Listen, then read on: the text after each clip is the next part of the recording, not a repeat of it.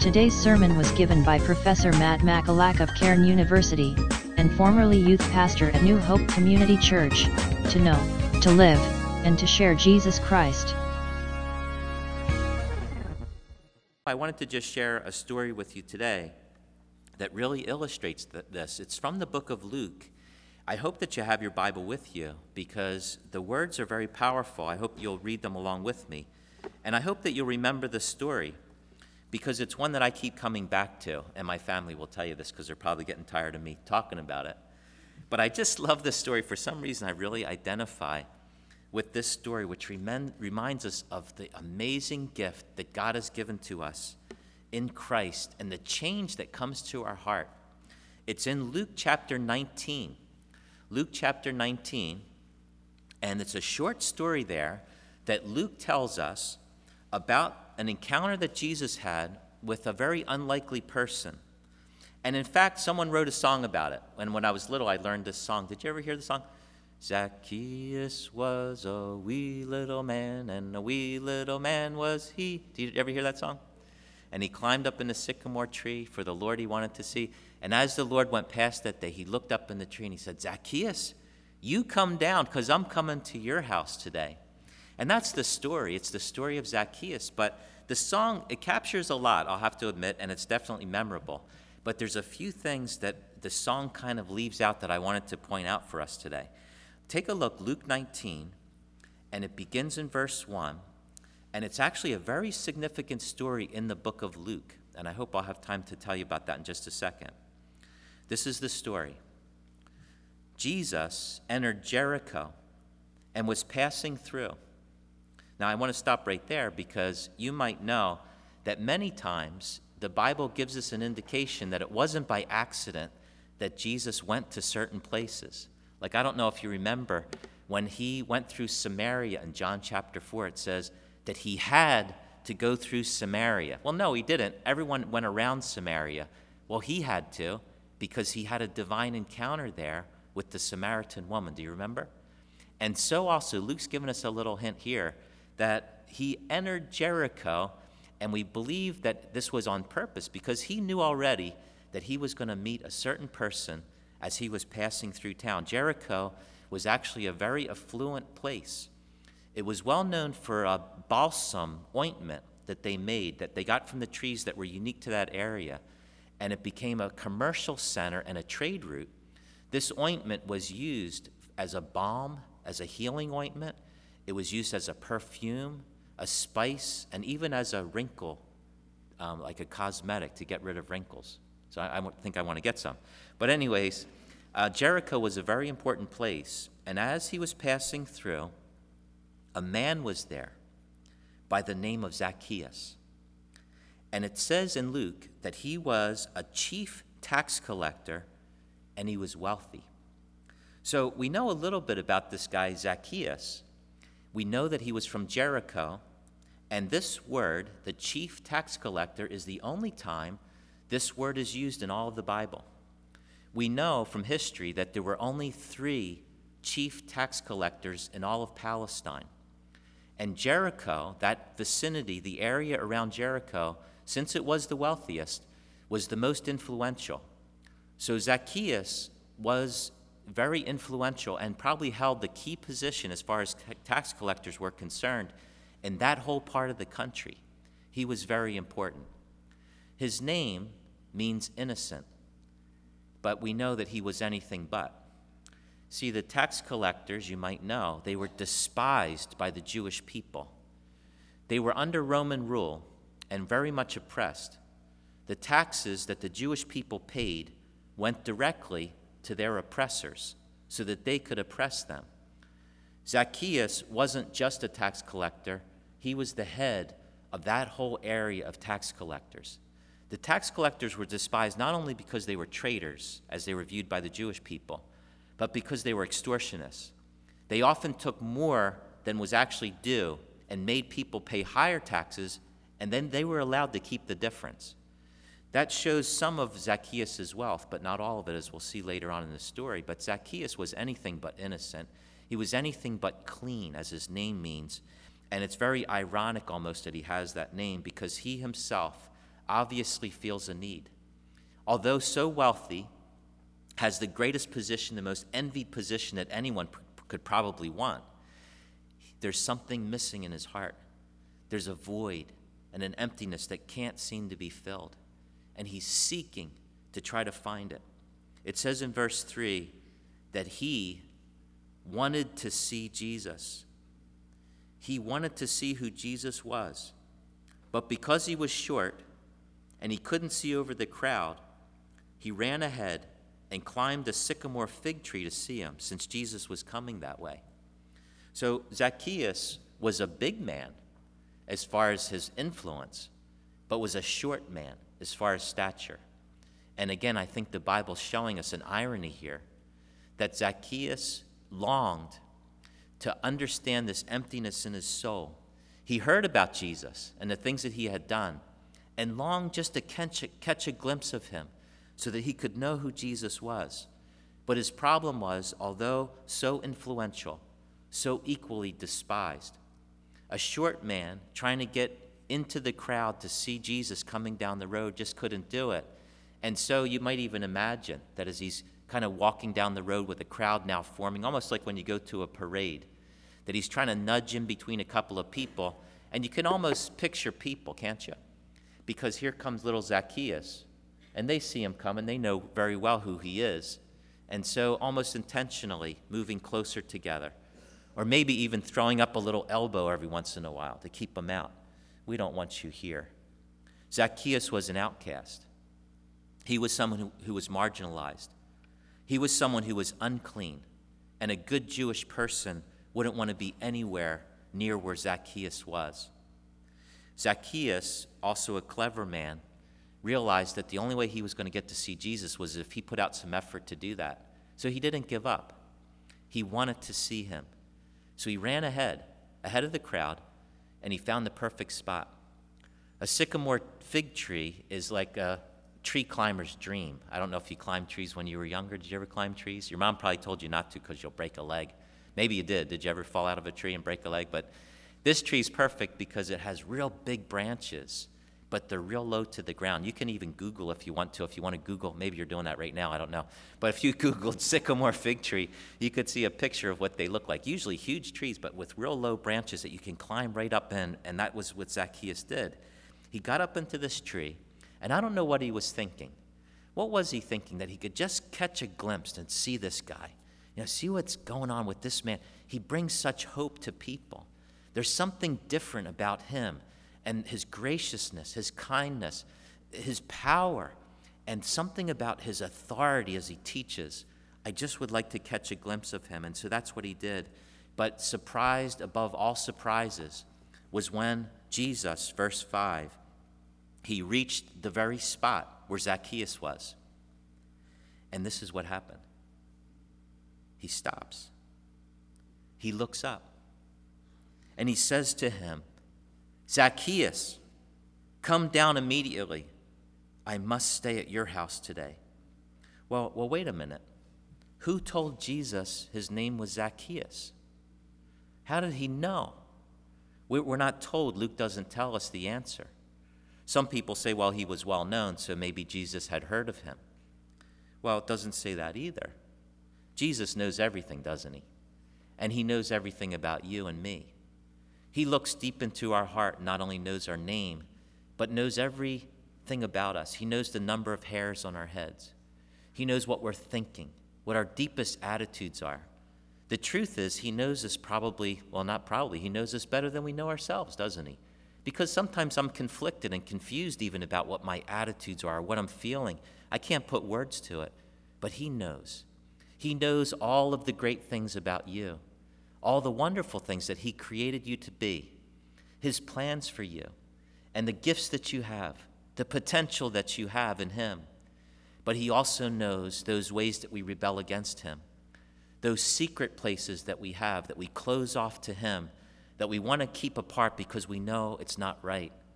And yet we harbor it and tolerate it. He can see right through us John says in the book of Revelation that Jesus has blazing eyes of fire that can see right through our soul to our inner core. And for some, that's terrifying because we realize that we're not perfect. But for us who know Him, it's comforting to know that we don't have to hide. We don't have to be ashamed because He already knows. We can be ourselves and open our entire self to Him and to know, Lord, I am imperfect and I need you, and to know that He accepts us. And this is what He was doing for Zacchaeus. When he stopped at that tree and he looked up and said his name and welcomed him down from the tree and told him that he was coming to his house, what he was actually saying was, Zacchaeus, I accept you. I love you. And in fact, I want to honor you today. Because to go to someone's house, a dignitary or, or, a very famous person, if they were to come to visit, this was a tremendous honor. The greatest honor in this culture was if someone would come to your house and to stay. I don't know if it's similar to that now, but I think it might be. If all of a sudden our president were to kind of roll in and walk down the aisle here and point you out and say, I would like to come to your house today. Would you, would you have lunch with me and we can talk a little bit about how things are going? Boy, I think many of us would consider it an honor if someone famous came and invited us to, and, and kind of invited themselves over. And this was a tremendous honor, and everyone around it knew that that he was honoring Zacchaeus on that day. And so, in verse 6, Zacchaeus came down. For, I would like to see that. I'd like, I'd like to see how he did he just jump? Did he just jump straight down? It says that he came down at once and welcomed him gladly. And it's interesting because in verse 5, Jesus says, Come down immediately. And the word that's used in verse 6 is, is the corollary to it. That's what he did. He's like, he was so excited he just came running right on down. So here's this wealthy, short, little Jewish man, and he didn't care how he looked. He didn't care if people made fun of him for climbing up into a tree or running when he came down. He was thrilled to know Jesus and to spend time with him. Now, here's the part. Verse 7 the people, they saw this, and they began to mutter. Oh, now he's gone to be the guest of a sinner. And it's interesting because you know the life of Jesus, that he wasn't afraid to be identified with sinners. And if you ever, if you know this phrase, oftentimes it says tax collectors and sinners. These were the most despised people. Jesus wasn't afraid to be identified with them because he knew he came to seek and to save those who were lost. He knew that it wasn't the healthy that needed a doctor, but the sick. And so he came and invited Zacchaeus to come down. Verse 8 But Zacchaeus stood up and he said to the Lord, Look, Lord, here and now I give half of my possessions to the poor. And if I have cheated anybody out of anything, I will pay back four times the amount. Now, Luke doesn't tell us when exactly this happened it, the story just flows from one thing to the other. So we don't know if this was as soon as Zacchaeus came down out of the tree, or if it was at Zacchaeus' house a little bit later when some people had also gathered together that he invited and maybe some others that were listening. We're not told exactly when it happened, but we do know that this is a public declaration that Zacchaeus is making before the Lord, but also to be an example so that others would know what's happening in his heart. You see, we're never told in the story, the narrative of Zacchaeus, that he put his trust in Christ, that his heart was changed, and that now he was a believer. We're never told that. But what we see, in, see instead is the outward demonstration of that. That when a life is touched by Christ, our heart is changed. And many times we can't explain it. We, we, it's hard for us to tell other people about the change that was wrought in our heart when Christ came in, when we finally received him and said that we want to receive him as our Savior. We want to receive his, his gift of eternal life that came through his death and through his resurrection, that something happens in our heart. And when it does, it changes everything. It's as if we walk through a threshold from black and white into color. It's as, le- as if we cross into a new place that we've never been before and everything looks different. And we begin to see life in a totally different way, and we live for a different goal. Many of us know this because it's happened to us. And we just can't explain it or get enough of it because God has changed us. He's changed us not just on the outside, but from the inside out has made us a new creation. And all we can do is thank Him because we know it wasn't us that did it, it was Him. It was His work in us. And so we can't look at life the same way anymore. We know that we're not here to live for ourselves, we're here to live for other people.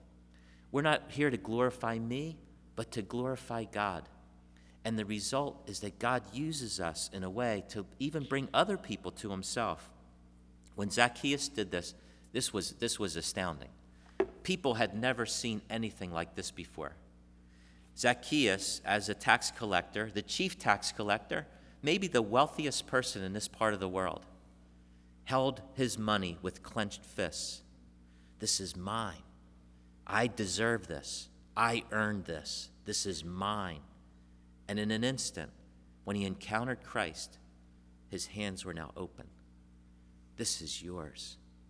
God, for some reason, you brought me to this place and gave me these things. I give them to you. Give them to you. What he did was amazing. He obviously had earned money in other ways other than extortion because he has money left to give. And so he does. Half of his money he gives. But beyond that, he says, if I have cheated anyone, and we can't see it in English because Greek gives us a little hint. In the Greek, it actually says, if I have cheated anyone, and I did. That's what it means. It, it's, it's, it's expecting a positive answer. And I did cheat people. Then I will repay them. Now, the law required that if you cheated someone, you were supposed to pay them back everything you cheated them, plus 20%. But he says something different here. Do you see it? In very extreme cases, it says that you should pay back double. He says, I'm going to pay back four times. Where did that come from? Is this the same person? Who said this? It's Zacchaeus, but the new Zacchaeus, the one whose name is truly what he is. That now the Lord has made a change in his heart, and he is now living out what has already happened in his heart. And so Jesus now is the one who makes a declaration. Verse 9 Today, salvation has come to this house, because this man too is a son of Abraham. For the Son of Man came to seek and to save that which was lost. And this is our story too, isn't it? It wasn't just Zacchaeus, it was me and you. That he stopped in our life and in some way somehow broke through the coldness and the darkness of our own heart and put an interest in our heart to seek. And even that seeking was a gift from Him. And then, as we learned more about who He was, sometimes reluctant, reluctantly, and like C.S. Lewis said, sometimes kicking and screaming, He brings us into the kingdom. And even the very faith that we have is a gift from Him. And when we do, it changes everything. It changes all of life. The emptiness in our heart is filled with a, with a fullness of knowing who God is. The purposelessness that we had in trying to seek after many other gods, many other things that we thought would bring us happiness but never could, we finally realize it's the Lord Jesus that my heart truly longs for. And my heart is restless until I find Him. And as we find Him, we change it said earlier in the story that Zacchaeus sought to see Jesus. But now, Zacchaeus says, Lord, my Lord. He was no longer just someone of interest, a famous person that he wanted to see. He recognized that he was God Himself, walking on this earth, and the rescuer who would bring salvation to his soul. You know, this is very significant in the book of Luke because Luke's already set us up. In chapter 15, Luke told us a trilogy of parables that talked about something very significant, and that was how much Jesus loves us and will come after us to find us. He told us the story about the lost sheep. He had 99, the shepherd had 99, he only lost one, but he went after that one until he found you. 10 lost, 10 coins, only one was lost he wouldn't give up till he found the one. And then our favorite story, right? The lost son, the prodigal who insulted his father and almost told him that he wished he was dead took his wealth and squandered it all, disgraced his family, realized it, came to his senses and realized, I'm no, no longer worthy to be a son, but maybe my father would accept me as his slave. He was such a fair and, and, and honest father and so caring for his servants, maybe he would accept me as a slave. And so he came back, but before he could even get close to the house, the father ran out to him and pursued him and embraced him and welcomed him home. And then the story is really about the second son that was at home complaining and murmuring and was so upset because his brother was given such grace. And all of us fit into the, one, one of those two characters, don't we? Someone who was a prodigal and walked away from God, or someone who thought that I was so self righteous that I could get to heaven on my own. And Christ comes into our life and he shows us the truth that God is a God that loves us and comes after us. Well, Zacchaeus is the real life prodigal. He's the answer to those stories. The very last thing that Jesus says in the, in the parable of the lost son is that he has come to seek and to save that which was lost. And here he is. It's Zacchaeus. He's an example of that. Luke was setting us up. And in the chapter just before this one, Luke did it again because he tells us the story about the rich young ruler who came to Jesus and said, How, how is it that I can get into heaven? And Jesus said, Well, you have to keep the law. Well, I've done that. I've done that. Okay. Then sell everything you have and give it to the poor. That will show your true heart. And he was greatly grieved because he was very wealthy. And Jesus said, It's very hard for a wealthy person to come into the kingdom. It's almost as hard as a camel trying to go through the eye of a needle. And what Jesus was actually saying was, it's impossible, not just for wealthy people, but for all of us. It's impossible for us to get into the kingdom. Just as impossible as it is for a camel to pass through the eye of a needle, so it is for us to be able to get into heaven. Except, he says, with man this is impossible, but with God all things are possible. And that's why Christ came. He came specifically to seek and to save you, to pay for your sins with a perfect sacrifice on the cross, to pay for that as only He could, the only perfect man who ever lived. And because He was God, He could pay for each of us as if we were the only one. And then He proved that by coming back to life again so that He could offer life to us. Zacchaeus is an example of the rich man who was impossible for him to ever come into the kingdom. And yet, because of God's power, he did. He was the camel that passed through the eye of the needle. And you know, he never forgot it. He never forgot when Jesus stopped at the base of that tree and welcomed him. There's one more very significant thing in the story that I wanted to point out, and that is that Zacchaeus was an outcast. He was an outsider. And the story shows the progression of the change because in the beginning of the story, the chief tax collector, the most despised of all people, now the end of the story. Today, salvation has come to this house because this man too is a son of Abraham. Jesus was welcoming him into the family.